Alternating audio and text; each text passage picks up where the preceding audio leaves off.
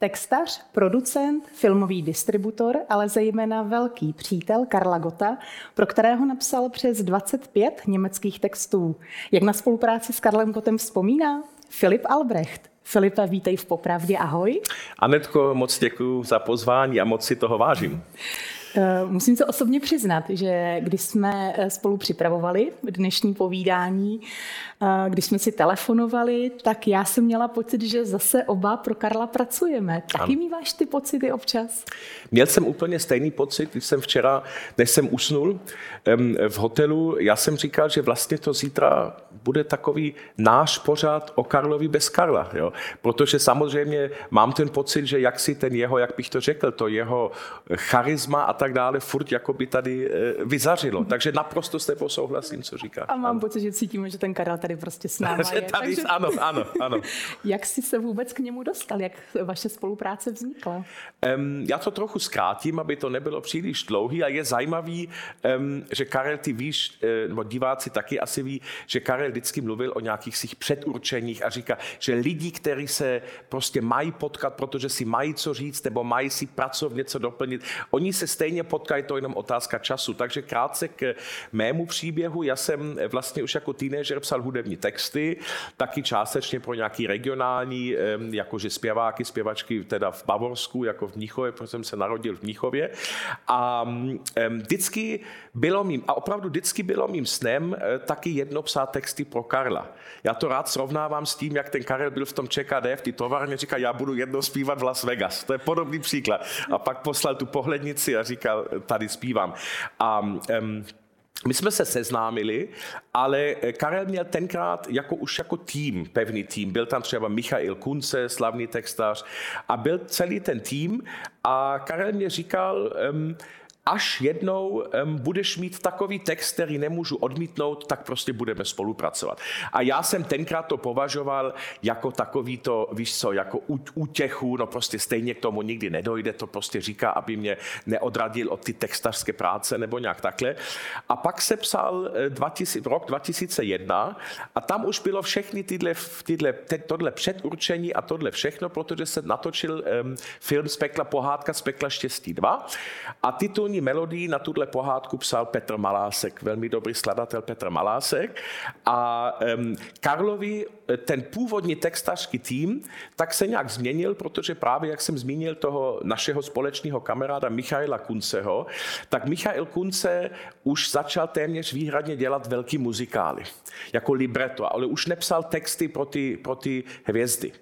A, e, takže to byla ta jedna věc, ale to jsem samozřejmě tehdy ještě netušil, toto to zákulisí. A e, byl ten film Z pekla štěstí 2 a já jsem si stanovil dva cíle. A říkal jsem si, chci napsat um, s Petrem Maláskem německou verzi tyhle písničky a chci ten film prodávat do všech televizí v německých mluvících zemí. A stalo se to, a teď se vrátím k tomu prvnímu, já mám pocit, že jsem Karlovi, to ještě byl fax, že jsem mu domů poslal faxem ten text, který se jmenoval Nur zu zweit. A co se nestalo, tak Karel zavolal a říkal, to je ho velmi text. dobře znal, Prosím tě, to je přesně ono, beru, kdy to jdeme natáčet. A to bylo jo? přitom pro pohádku, to nebylo A to pro bylo jako titulní melodie pro pohádku, ano. takže Karel to natáčel, tu písničku s mým německým textem Nur zu zwei, to byla prvotina naše spolupráce a zároveň se mi podařilo vlastně nastartovat tu filmovou distribuci a prodávat ten film do největší německé televize ARD, do rakouské televize ORF, do švýcarské televize. Takže jsem vlastně jednak, vidíš, jak to všechno bylo krásně, ten puzzle skládaný. Um, samozřejmě tím pádem se proslavila i ta titulní melodie Pohádková um, Karlova a to byl vlastně úplně počátek naší profesní spolupráce.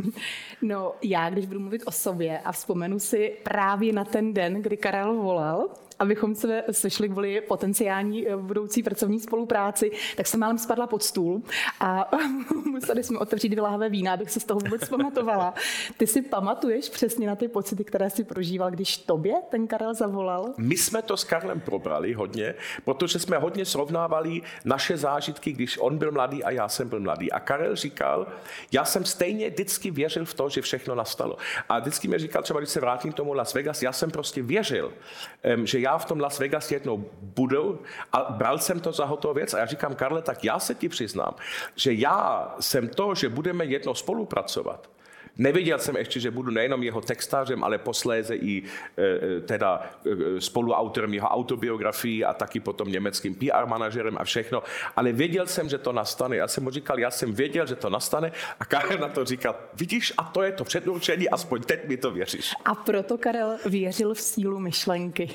Já si myslím, jo. A já si myslím, že, že zatím něco je, ta síla myšlenky, že ty lidi, když si prostě spojí nějaký vlny, to znamená, když třeba ví, a to jsem zažil u ty textařské práce pro Karla, že ty lidi přemýšlí o, i o profesních věcech, přemýšlí stejně, tak je logicky, že, že se budu spojit s někým, kdo, kdo přemýšlí stejně jako já, než s někým, kdo přemýšlí jinak než já. No samozřejmě, protože ta vaše spolupráce, anebo vlastně celková spolupráce s Karlem Gotem v rámci toho nejužšího užšího týmu právě musela si i lidsky sednout, protože spolupracovat s někým tak velmi úzce mm-hmm. musí nutně korespondovat i s tím osobním, že jo? Ano. s tou osobní rovinou. Ano. Vnímal si tedy eh, v průběhu vaší spolupráce skutečně s jakou legendou a hvězdou pracuješ, protože ty jsi zmínil, že si toužil potom jednou s Karlem Gotem spolupracovat, takže předpokládám, že to byl tvůj velký vzor.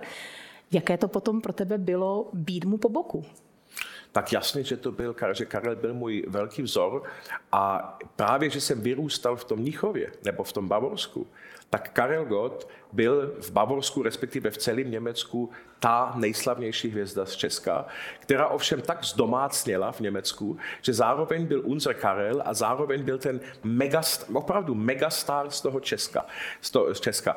A vzhledem k tomu, že ty víš a diváci možná taky vím, že mám určitý český jako kořeny, teta Hana a, a rodiče z mačiny strany a tak dále a babička česká a tak, um, tak jsem samozřejmě si říkal, bylo by hezký um, spolu, zní to teď strašně zvláštní, jo?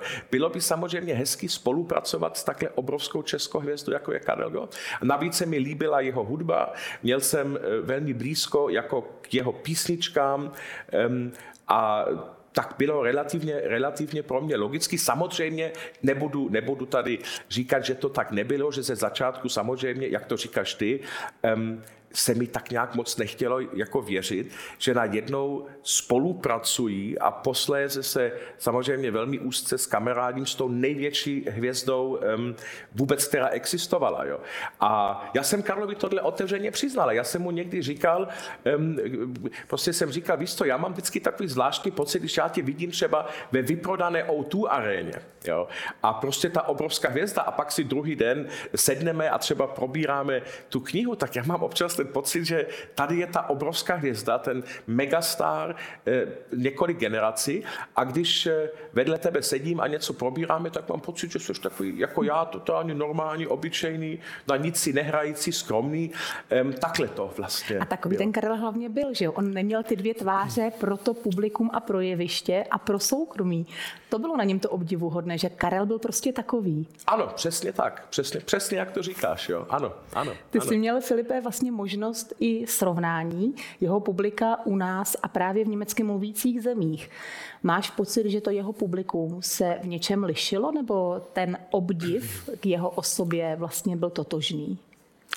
Já si myslím, možná eh, jediná věc, ve kterým se publikum lišil, je ten, že Karel měl v Německu určitý repertoár.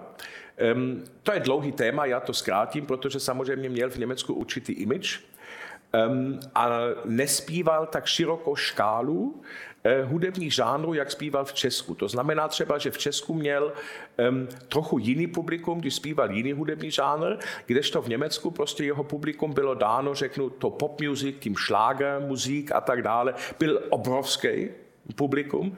A ta základna, jenom řeknu jedno číslo tady, že Karel prodával v Německu odhadem 23 milionů desek. Jo, 23 milionů desek. Tady mluvíme o číslech, které se nepodařily třeba bezmála ani Elton Johnovi nebo Julio Iglesiasovi, prostě těm úplně největším. A um, jeho publikum v Německu tak vždycky měl k němu takový familiární vztah. Prostě unza Karel. Jo. Třeba se stalo, co jsem mi v Česku jsem moc neviděl, eh, že nějaký faninky a dokonce i fanoušci, třeba když ho potkali na ulici, říká, halo Karel, wie geht's dir, ahoj, jakože tykání a tak. To se myslím v Česku nestalo, že by nějaká paní nebo nějaký pán říkal, ahoj Karle, jak v tom filmu eh, o ty věry chytilavý. A to se v Německu opravdu jako dílo, taková ta familiárnost. My jsme zmínili, že vlastně ty si pro Karla psal výhradně německé texty eh, pro jeho písně. O eh, Karlovi je známo, že byl velký perfekcionalista. Mm. Zasahoval ti do textu? Um, zasahoval mi jednou, jedenkrát do textu Jede Nacht, to byl potom docela velký hit v Německu, byl s tím to písničkou ve spousta velkých německých hudebních pořadech a velkých televizních pořadech. Um, když ta Jede Nacht eh, se měla původně jmenovat Jede Smál a měla být taková trochu melancholická um, ve stylu Udo Jürgens. Ty víš, že s Udo Jürgensem oni byli kolegové, zároveň konkurenti a Karel si to přečetl a říkal, prosím tě, mě tam chybí ten optimismus a ten, to poselství množství dobrých zpráv. Aha, jako říkal mi, a to si budu pamatovat, a říkal, prosím tě, a já bych byl pro, aby, si to, aby, aby, jsme to, aby jsme to lehce předělali. A nebo mám jiný nápad, dej to Jurgenzovi. A tím mě tak, jako, že jsme to předělali. A pak vznikla jeden nacht, bylo mnohem lepší než původní verze toho, ty, ty, ty, eh, ty písničky. A posléze ovšem po letech musím říct, že mě do textu téměř vůbec nezasahoval. Samozřejmě spíš potom po stránci ty, eh, ty, ty, ty, ty, ty, ty, ty pěvecké techniky, když třeba Karel říkal, já nevím, tady by bylo lepší eh, tak tu koncovku udělat jinak a tohle, ale to jsou opravdu spíš jako technické detaily. Jo. Ale on i ty technické detaily velmi dobře cítil, protože velmi dobře cítil. Uh, jeho, jeho intuice právě byla tak silná a i když jsme třeba o něčem diskutovali třeba v jiném režimu a třeba v nějakých rozhovorech a medializací, tak on vždycky používal větu a ne to věřte mi, Věřte mi. A Filipe, měl, věř mi, ano, a vždycky měl pravdu. To je pravda, ano. Jo. Protože on nikdy, takhle, on nikdy jako nestanovil něco. On nikdy neříkal, já to chci a přesto, to nikdy nedělal. Ale pravda přesně, co říkáš, že on říkal, ale prosím vás, věřte mi všichni, alebo ty mě věř, nebo ty mě věř, že já si myslím, že takhle to bude lepší. A přesně jak to říkáš, já si nepamatuju na situaci, kdyby on v tom neměl pravdu. Přesně tak. Filipe, ty jsi s eh, panem Gotem vlastně spolupracovala i na jeho eh, autobiografii pro německý trh. Eh, u nás vycházelo mnoho knih o Karlovi hm. bez něj a vím, že ho to vždycky rozčilovalo. Byl podobný trend i v Německu, že o něm vycházely knihy, anebo se skutečně čekalo na tu jeho pravou autobiografii? Já si nepamatuju, že by v Německu vyšla nějaká kniha o Karlovi bez něj, jak to v Česku jich bylo spousta, ale co samozřejmě vyšlo, byly všelijaké články a všelijaké věci, kdy taky byly, byla ta pravda částečně překreslena. Já si třeba přemýšlím, pře, třeba pamatuju na to, že dlouhá léta vznikla nějaká fáma, že Karel Gott se jmenuje ve skutečnosti Karel Gotar. Že to někdo prostě někdy vymyslel a pak se to dokonce dostalo na Wikipedii a tak. A ten Karel říkal, proč ty novináři jsou tak hloupí, prostě, že jeden opisuje od toho druhého. Jako ne, že by mě to ranilo nebo nějak, ale přece Karel Gott je moje rodné, rodné jméno po několika generacích a proč ty novináři. A tyhle věci, myslím si, že ho motivovali i k ty knize naší, protože si říkal, já bych chtěl strašně rád ty věci vyprávět ze svého pohledu a já bych strašně rád věci uvedl na pravou míru a já bych hlavně strašně rád eh, těm lidem sdělil věci v Německu a v německých mluvících zemích, eh, co o mě vůbec neví. Jo. A možná proto právě i ta jeho česká autobiografie byla psána tím osobním příběhem, aby to bylo o to více uvěřitelné. A zase jsme u toho, Karel mě vždycky tvrdil, um, to už bylo před, já nevím, v roce 2000, nebo kdy se postupně, nebo počkej, kdy se ne, to knih, pardon, to jsme 2010, takhle, kdy se postupně začalo s knihou. Um, Karel říkal, já si myslím, že stejně dojde k tomu, že já si budu napsat dvě autobiografie, jednu pro německý trh a jednu teda téměř výhradně pro český a slovenský trh. A on to bral velice pragmaticky, protože já říkal, on říkal, já jsem sice v obou, ve všech těch zemích zažil tolika věcí, ale přesto si myslím, že různé věci co jsem zažil v těch druhých zemích, zase ty lidi v těch druhých zemích příliš nezajímá. Hmm. A to je pravda, jo? protože kdyby, já jsem to zažil, když jsem taky se trochu podílel, spíš jako četl tu, tu jeho českou, tu velkou, tu nádhernou autobiografii, že samozřejmě, kdyby v té autobiografii, autobiografii bylo 50% jenom o Německu, co zhruba odpovídalo časově, že on strávil zhruba 50%, tak si myslím, že by to prostě spousta scénářů nezajímalo, protože neznají ty lidi v tom Německu, neznají ty kolegové, neznají ty lidi a zase opačně je to taky. Kdybych v té německé, bychom v německé autobiografii psali příliš moc o nějakých nějakých českých, českých kolezí, kolegích, hvězdách, který nikdo nezná, tak ten čtenář by taky říkal, ale co mě to vlastně dává, já ty lidi vůbec ani neznám. Protože ten čtenář by se nestotožnil s tou realitou. By se nepřed... nestotožnil, ano. Ano. Filipe, bral si vůbec práci pro Karla Gota jako práci? V pravém slova smyslu? Um, to je otázka, jestli umění je vůbec práce. Že jo? jo? Jako, jako jasně byly věci, které jsem samozřejmě, tady musíme, myslím, že trochu rozlišovat mezi tou, mezi tou uměleckou stránkou, to znamená třeba texty a tak dále. Um, u knihy jsem cítil obrovskou zodpovědnost, protože jsem říkal, eh, já jsem spoluautor, já jsem v podstatě trochu i jeho ghostwriter a samozřejmě mám obrovskou zodpovědnost, aby ta kniha prostě byla taková, že Karel si nakonec řekne, přesně takhle má, to má být, to se naštěstí podařilo. Jediná věc, kde jsem samozřejmě svoji, jak to říkat, svoji práci pro Karla opravdu bral jako práci, bylo třeba potom v různých věcech kolem PR managementu v Německu a tak dále, kdy jsem musel samozřejmě velmi na to dbát, aby prostě různé články, interviews, věci, co vyšly, tak ty si to měla stejně, aby to bylo všechno korektní, jo? aby tam prostě člověk jasně nasměřoval e, nějaký jako linie, který se ty novináři a prostě ty různí lidi musí držet. Tam to byla práce, protože tam šlo o to, že kdybych tam byl příliš, kdybych tomu měl příliš umělecký přístup, tak by to asi moc dobře nedopadlo. Jako spolupracovník Karla Gota si vlastně musel mít trošku odstup i od té osobní roviny, aby si právě tu práci mohl udělat objektivně, řekněme. Přesně tak. Musel, ano, musel, protože samozřejmě si musel taky um, jasně si musel, třeba to bylo taky u té knihy a tak dále, když potom se měli různé pozvánky na nějaký Karel, teda na různý talk show a já jsem tam měl s ním, tak jsme samozřejmě tu věc museli eh, brát tak. Já si pamatuju na jeden den, když volalo my jsme udělali eh, takový press day v Hamburgu, v Hotel Elysee. A volalo 60 novinářů během jednoho dne, ale velmi významných novinářů, že všichni chtěli mít interview s Karlem kvůli knize. A my jsme zjistili, že to samozřejmě nejde. A my jsme spočítali, kolik je reálně zvládnout rozhovoru. A Karel říkal, já bych chtěl v tom Hamburgu zvládnout co nejvíc. A nakonec během toho eh, jednoho dne zvládnul asi 20 nebo 25, myslím 25 rozhovorů. Jsme měli takový krásný separé pro ty rozhovory. A um, já jsem potom to musel, protože jsem viděl, že Karel prostě po těch 25 rozhovorech, ten, že už nemohl sotva mluvit, že jsem to musel zarazit a že jsem musel říct, nezlobte se, prostě eh, rádi bychom pokračovali v těch rozhovorech, ale tady už to nejde dál. A tady, tady je právě, jak jsme si říkali, tady byla ta práce. Jo? Tady už to ne... Jo, jasně, že jo. Tam už byla ta zodpovědnost nějaká, že jo. Mým dnešním hostem zůstává spolupracovník a blízký přítel Karla Gota Filip Albrecht.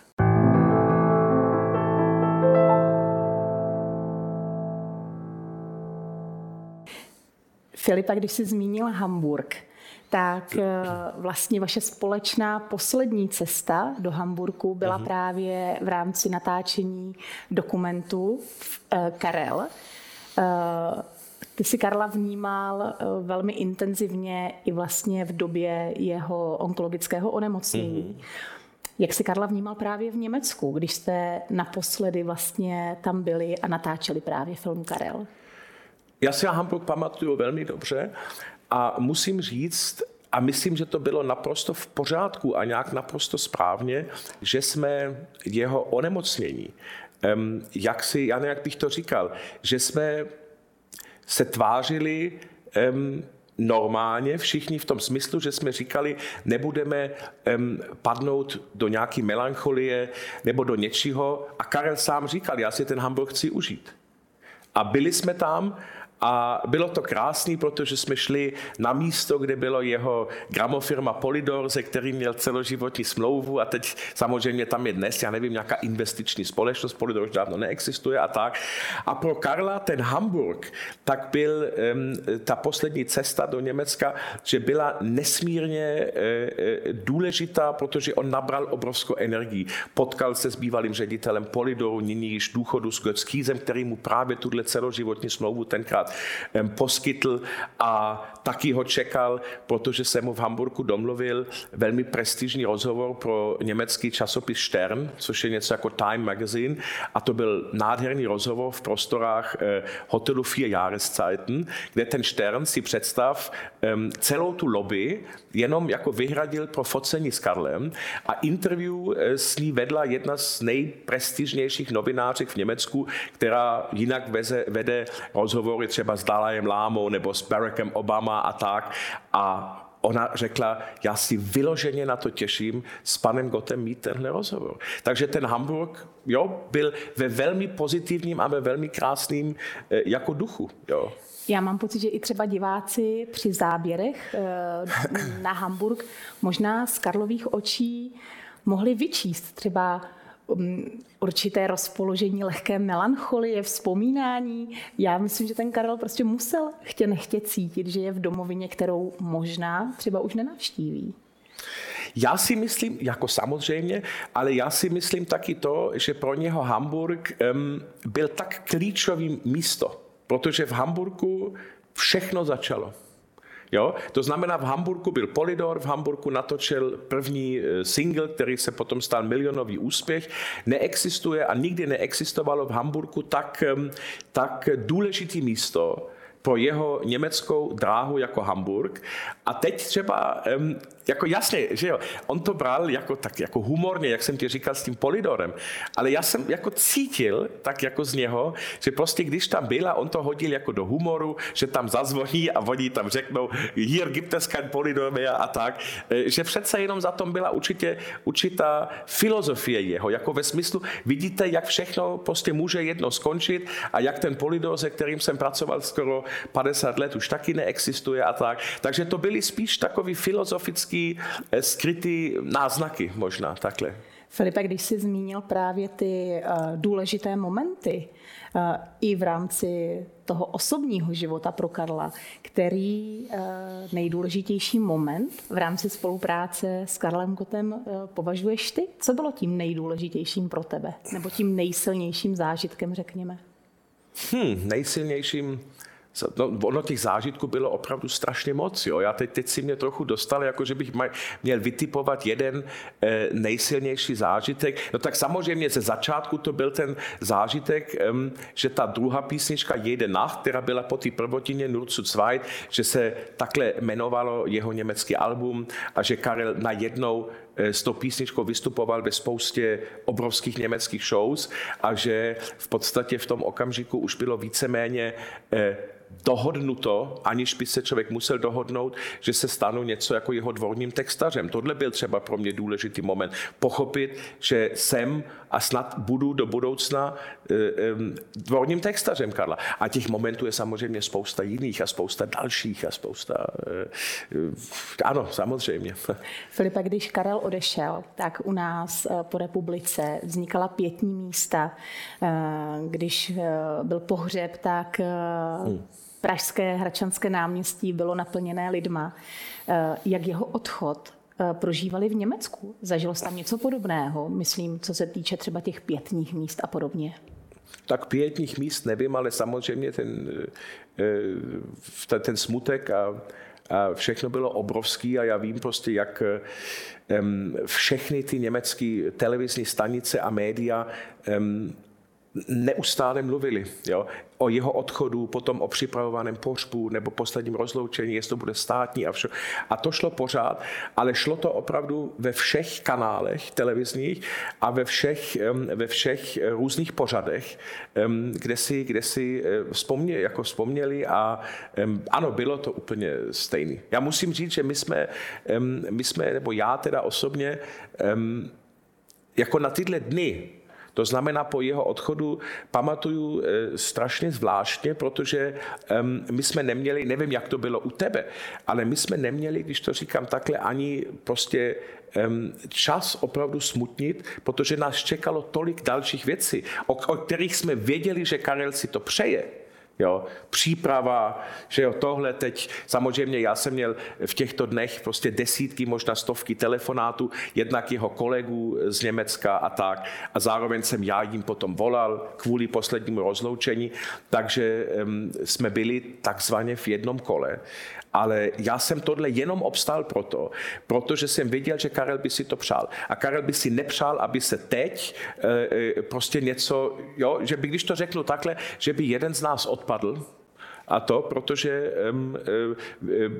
muselo se to, muselo se to udělat tak, protože věděli jsme přesně, jaký jsou jeho přání, protože on, a to je to, co obdivuju na něm a obdivuju hlavně, když tady už tolik let, uh, nebo několik let není, jak on vlastně ze vším byl smířený, ale jak dokázal i všechno jako nějaký si naplánovat. Že neříkal uh, prostě, až jednou tady nebude, tak co, co je mi do toho, a víš, jako jak to myslí, ale že měl přesně prostě...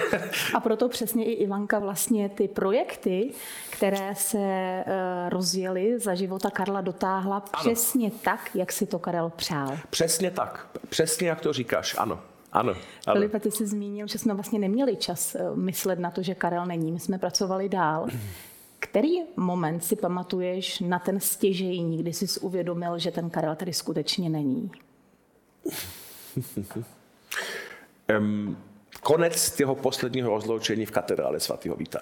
A řeknu ti proč, protože um, když se připravovala to, připravovalo to poslední rozloučení, já jsem mým účelem nebo úkolem, mým, nebo úkolem, co jsem chtěl, bylo, aby všechny ty lidi, aby všem těm lidem oznámil, že ten pohřeb je a tak dále, myslím jako Německo, Rakousko, Švýcarsko, a aby tam byli ty lidi, kteří mu opravdu jsou blízko, i z jeho gramofirmy a tak dále.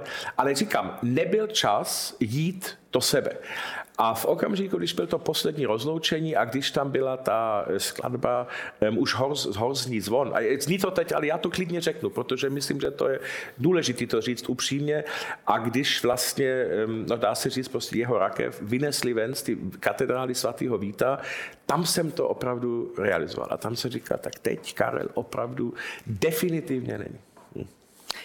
Karel uměl otevírat dveře lidem. Eh, ty jsi zmínil sám, že ti vlastně otevřel dveře být jeho dvorním textařem, jo, jo. ale díky spolupráci s ním ty se vlastně dostal i k dalším českým umělcům, se kterými dodnes spolupracuješ, jako je například Helenka Vondráčková, hmm, hmm. Pavel Trávníček, tak eh, hmm. jaká ta spolupráce s nimi je, co se týče právě německého trhu? Je to co si, co by se dalo přirovnat ke spolupráci s Karlem? Já beru Helenku v podstatě to, co je Karel jakože v mužském rodě, je také Helenka jako dámském, protože Helenka je taky obrovská hvězda v Německu. Helenka je trochu více hvězda samozřejmě v bývalém východním Německu, protože moderovala tam obrovský pořady, Ein Kessel Buntes nebo Ein Fest für alle. A um, nedávno jsme byli teď s Helenkou zase nějaký talk show v Leipzig. Um, Myslím, že co se týče spolupráce, co se týče mý spolupráce s Helenkou a s Karlem, že je to velmi, velmi podobný. Jo?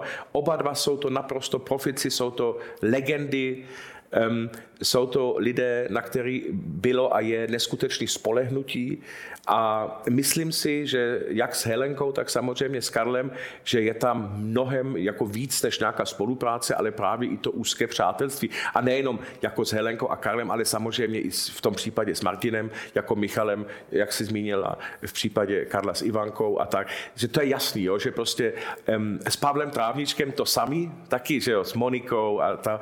A no tak Pavel tam je to zase jinak, protože Pavel je jediný herec, který zastupuju. A um, Pavel zase má ten fenomén, že on je v Německu takhle nesmírně populární díky filmu Tři ožišky po popelku, který každý rok dávají 15krát v německé televizi, takže on je, já ho vždycky rád srovnávám, jako byl ten Vinetů, ten Breeze. Prostě Pavel Trávniček jenom musí přijít, a musí zamávat a říct halo a nemusí ani zpívat a nemusí nic, protože prostě je to idol několika generací díky tomuto filmu. Na čem pracuješ ty, Filipe? Co tě momentálně zaměstnává a těší? Tak jednak, když už jsme zmínili Pavla, tak je 50. výročí filmu Tři ožišky pro popelky. To se bude oslavit i v Německu. Nebudu teď prozradit, co i Pavla tento rok všechno čeká, to je jedna věc. Um, s Helenkou, to jsem ti říkala, říkal, byl nedávno v, tým, v tom talk show Riverboat, tak čekám, že i tam budou další nabídky, že s Helenkou zase někam vyrazíme. A velká, velká část mého pracovního života, tak je můj vlastní filmový festival Fabulix v Sasku, který se koná 5. až 9. července tohoto roku, po třetí už. A je to v podstatě jediný, jediný um, filmový festival pohádek v Evropě, jediný a první. A já jsem v podstatě uh, zakladatel a dá se říct i prezidentem festivalu. Takže tohle je věc, která mě teď hodně... Samozřejmě české opět, pohádky tam budou? No to víš, že to nemůžu, budou čtyři. Nemůžu ti říct, jaký budou čtyři na, na festivalu. Dokonce jedna úplná premiéra. Um, a taky je tam zase spojení s hudbou, protože je tam i hudební program. Já jsem vždycky na svůj festival zval i hudební hvězdy, jak německý, tak český hvězdy. A takhle to bude i letos. A samozřejmě pak dále. A to je zase to moje, trochu to poselství, je samozřejmě dostávat a prodávat české filmy, především české pohádky, eh, do těch německých mluvících zemí. Filipe, já ti moc děkuji za velmi milé a příjemné povídání. a se ti daří. Děkuji. A děkuji Karlovi, že nás spojil Děkujeme a že jsem díky němu poznala tak skvělého člověka a co ti moc daří. Děkuji moc, děkuji za pozvánku, Anetko, děkuji. Já vám děkuji za pozornost a připomínám, že i dnešní díl si můžete poslechnout na podcastových aplikacích podcasty.cz, Spotify a Apple Podcast. Mějte se hezky a brzy opět na viděnou.